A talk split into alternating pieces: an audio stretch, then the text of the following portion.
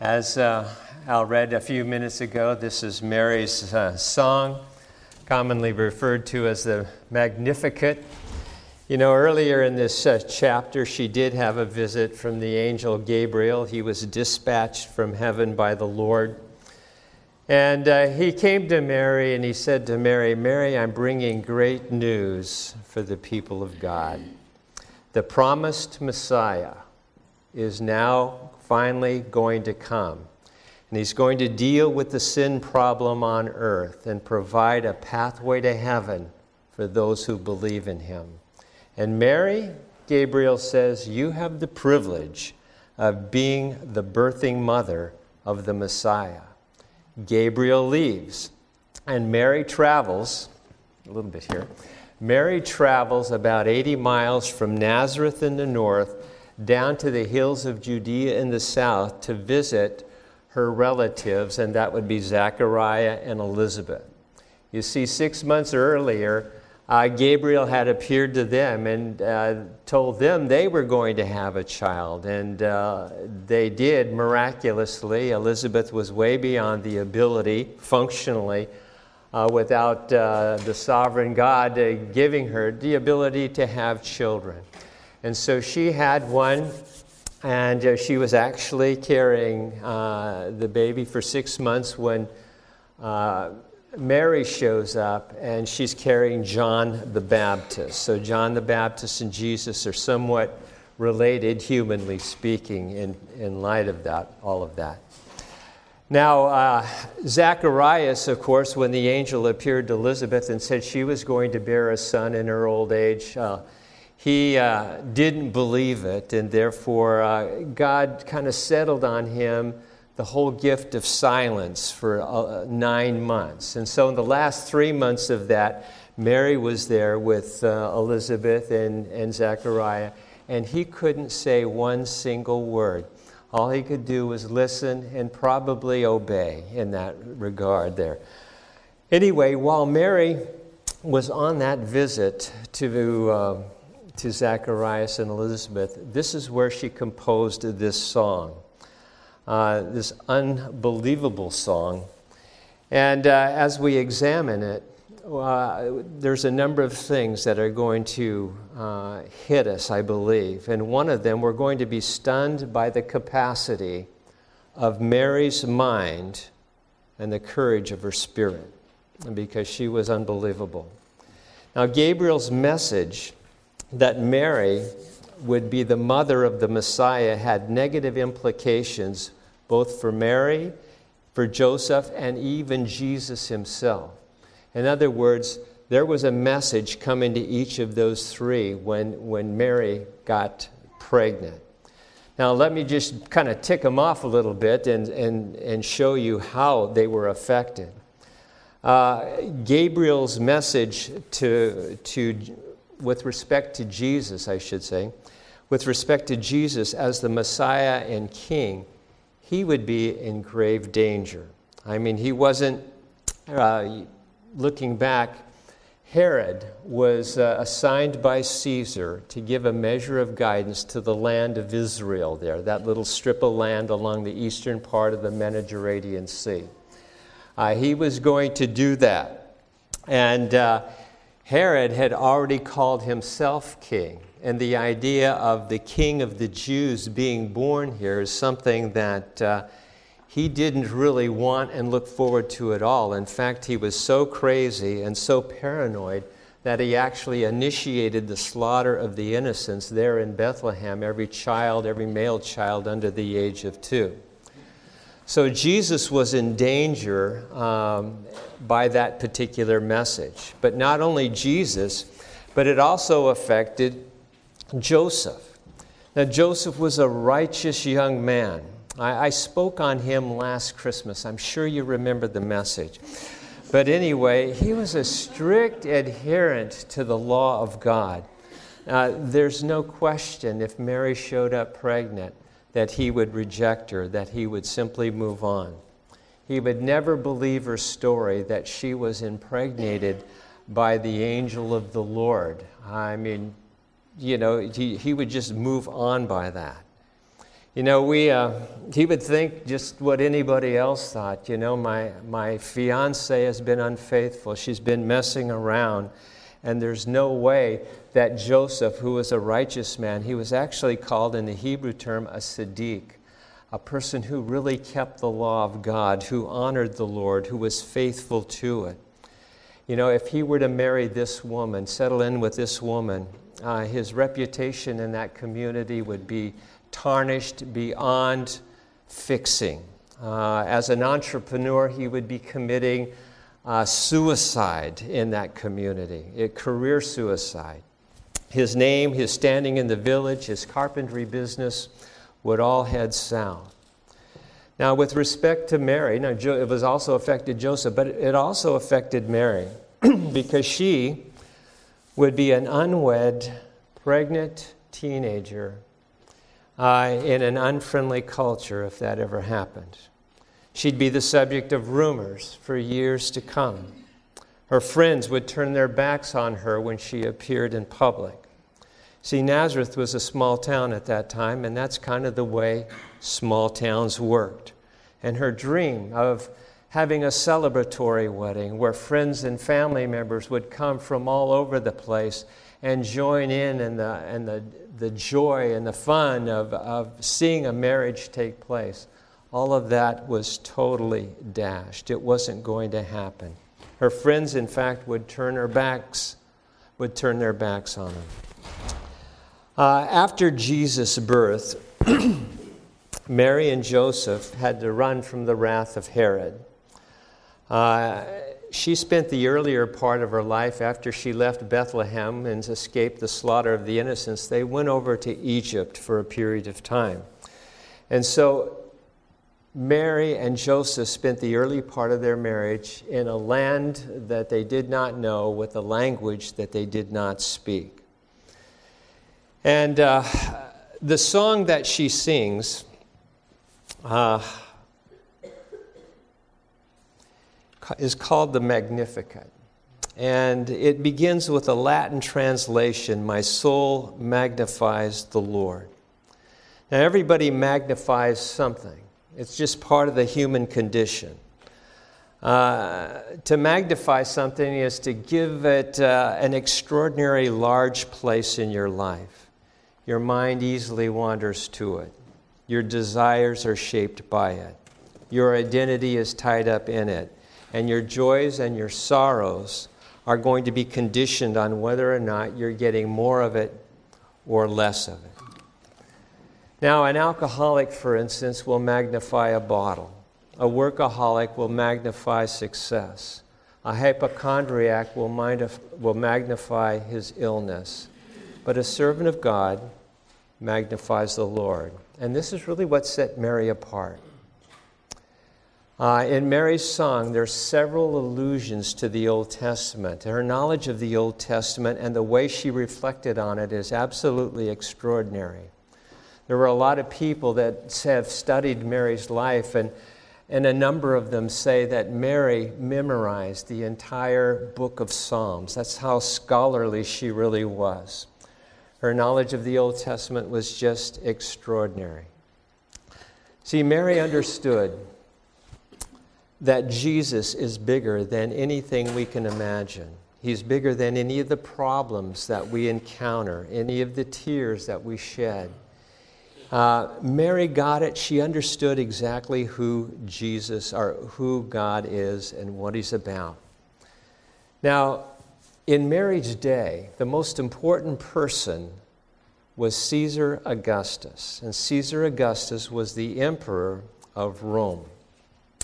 Uh, the language that, that surrounds him is, is pretty enlightening as to what was going on during that day because Caesar Augustus was the adopted son of Julius Caesar. And Julius Caesar ruled the Roman world prior to his death. And when he died, he was so popular that Rome actually pronounced him as, defi- as divine. And that made Caesar Augustus the son of the divine one. This, and they put this inscription, his, they actually put the inscription, uh, his inscription, on the Roman coins and, and titled it underneath the Son of God, the Son of the Divine One.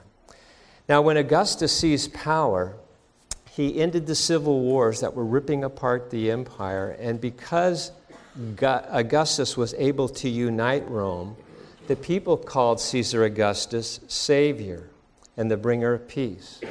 His act of Pax Romana was declared throughout the empire as good news or gospel. So, four expressions really describe Caesar. Uh, first, he's the Savior, the Son of God, the bringer of peace, and his reign is called the good news or the gospel. Now, in the Christmas story, Gabriel tells Mary that Jesus is the Son of the Most High. And the angels told the shepherds out in the field that the birth of Jesus is good news or the gospel. And then the angel said, For unto us a Savior has been born. And then the angelic host sang, Glory to God in the highest, and peace on earth. So the same language that was used to describe Augustus is now used to describe Jesus. And it's no accident. Caesar Augustus was the top dog in the empire. But now God was here, Jesus was here, and a whole system is about to be overthrown. A way of life is about to be challenged.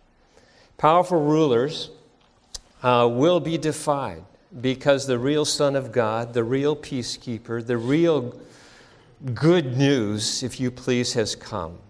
And uh, that's a lot to absorb in the culture of that day. Who's going to understand it? You know, the shepherds spread the word about the child. All who heard the story were amazed, but Mary treasured all of these things and pondered them in her heart. You know, Luke makes a careful distinction between all the people in one category and Mary all by herself in another category. Everybody else was amazed, Mary pondered. And, Mary and Mary's pondering was not a time of quiet reflection with a cup of herbal tea. Uh, her pondering, you, Luke uses some real unique and technical language here to describe the reflection of a prophet. Uh, he discerns, a prophet discerns God's will so he can tell the people and call them to respond with their whole hearts. Uh, think for a minute about the significance people in this story. You have Joseph. He was a righteous man with res- and just highly respected in his community. There were the Magi, and these people were from the east. Uh, they came to see the new risen or the, the newborn uh, Jesus there in the manger, and they were the scholars, they were the PhDs of the group.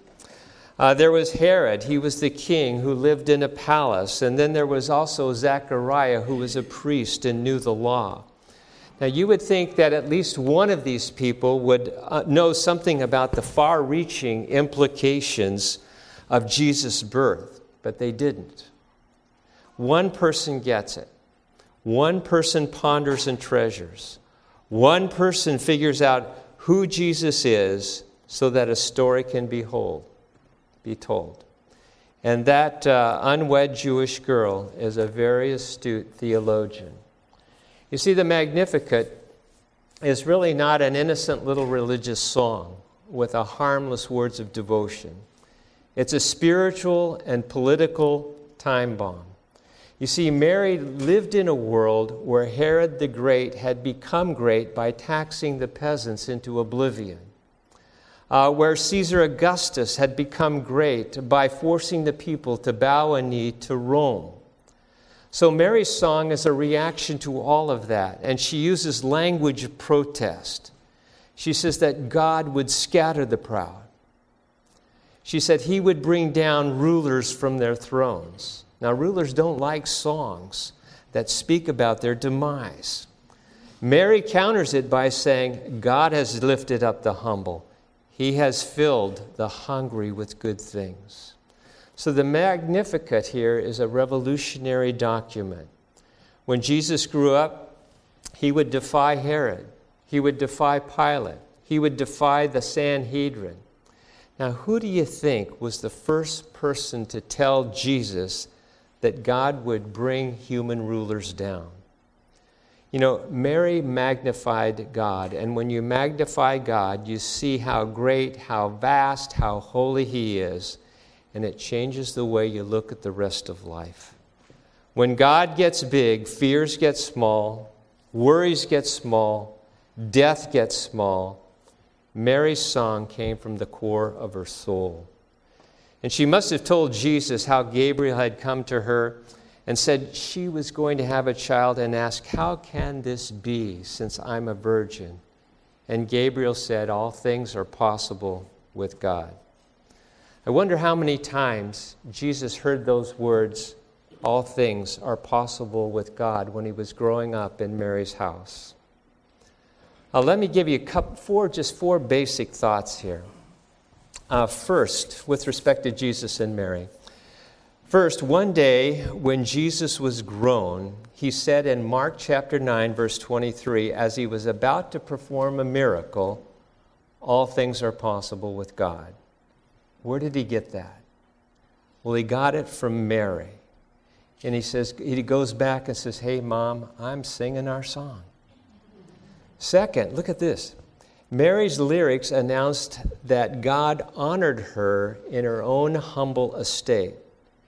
And she said, From this time on, this is Mary saying, From this time on, all generations will count me as blessed. Now, Jesus must have heard Mary say she was blessed hundreds of times while he was growing up in her home.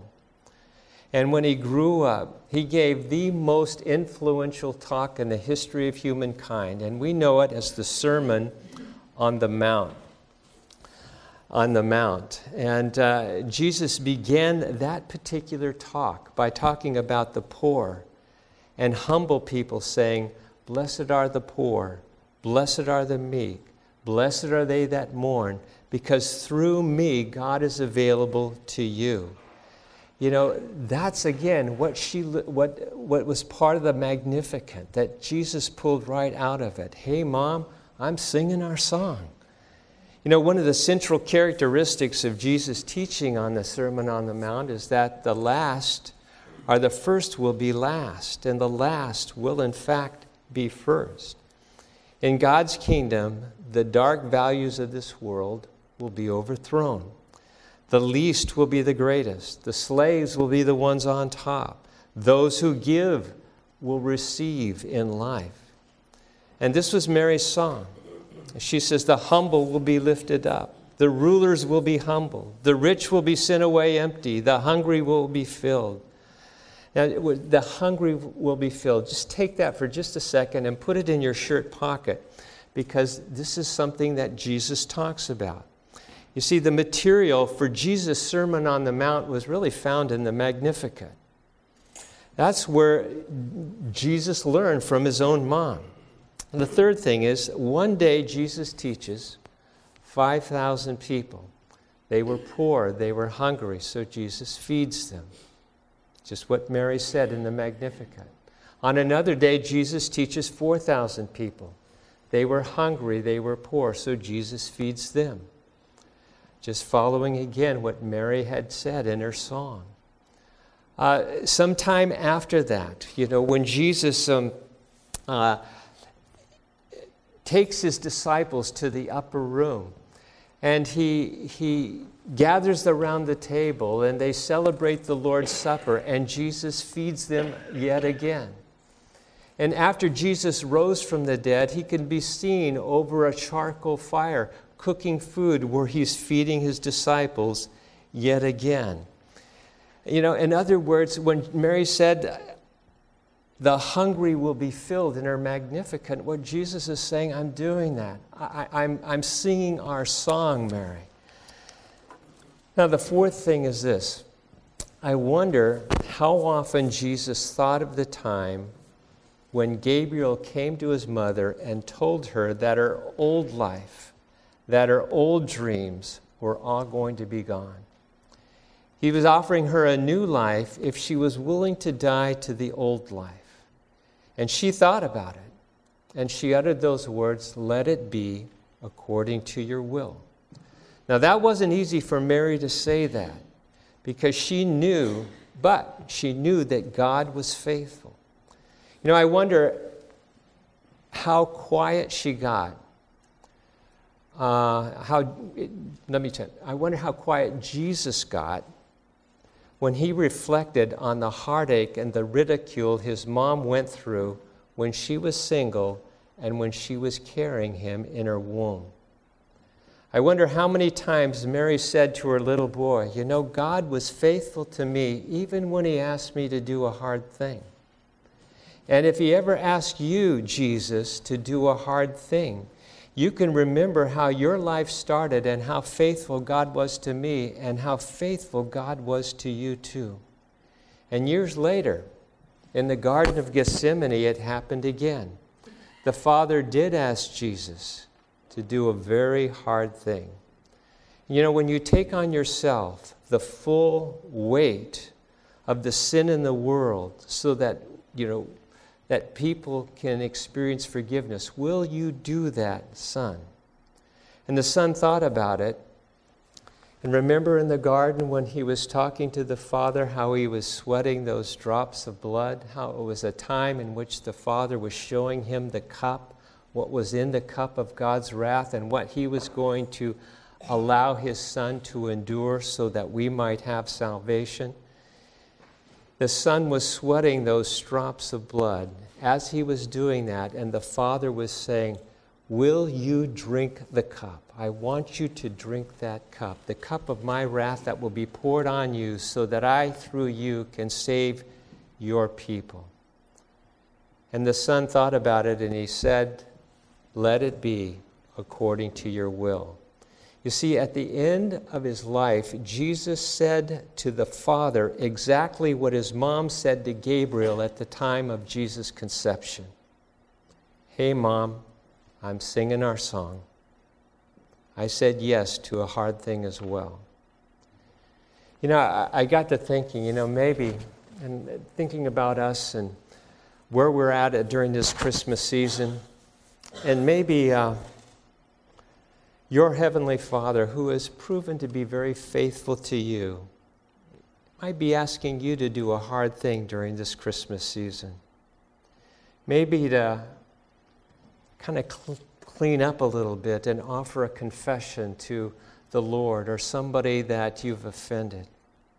Maybe taking the first step to a, a long overdue reconciliation with another individual in the body of Christ.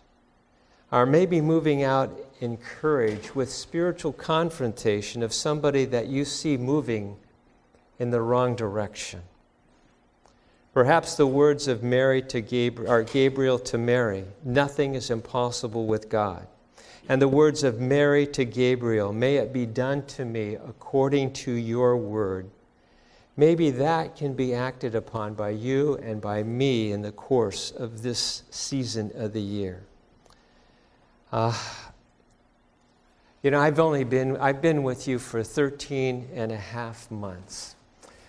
And I've gotten to know uh, a lot of you, some of you pretty well, uh, some of you in a cursory fashion, but nevertheless, uh, having been here, I trust your willingness to do what God lays on your heart during this Christmas season as far as doing the hard thing, uh, doing what is right, uh, uh, cleaning up friction, uh, moving out in harmony, uh, creating a beautiful spot here so that people might be encouraged when they do walk in here. Uh, I, I, know every time I walk in here, I'm going to be greeted with, with a smile.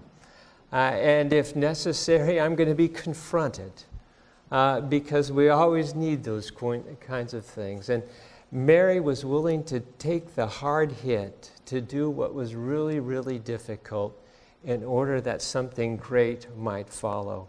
And what God says, you know, we're not greater than our own, our own God. And He asks us at times, hey, listen, will you do the hard thing uh, for the sake of the building up of my body for the kingdom of God, of God? Will you be willing to courageously, as Mary followed the Lord and did exactly what God wanted him to do, or wanted her to do, so that a Savior might come, uh, that uh, the world might indeed be reconciled to God Himself. Will you bow with me in a closing prayer?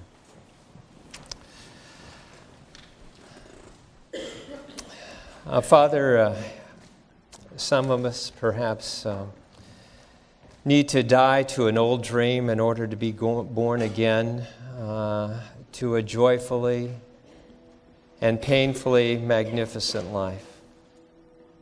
Some of us are in the highest place, some of us are in the lowest place.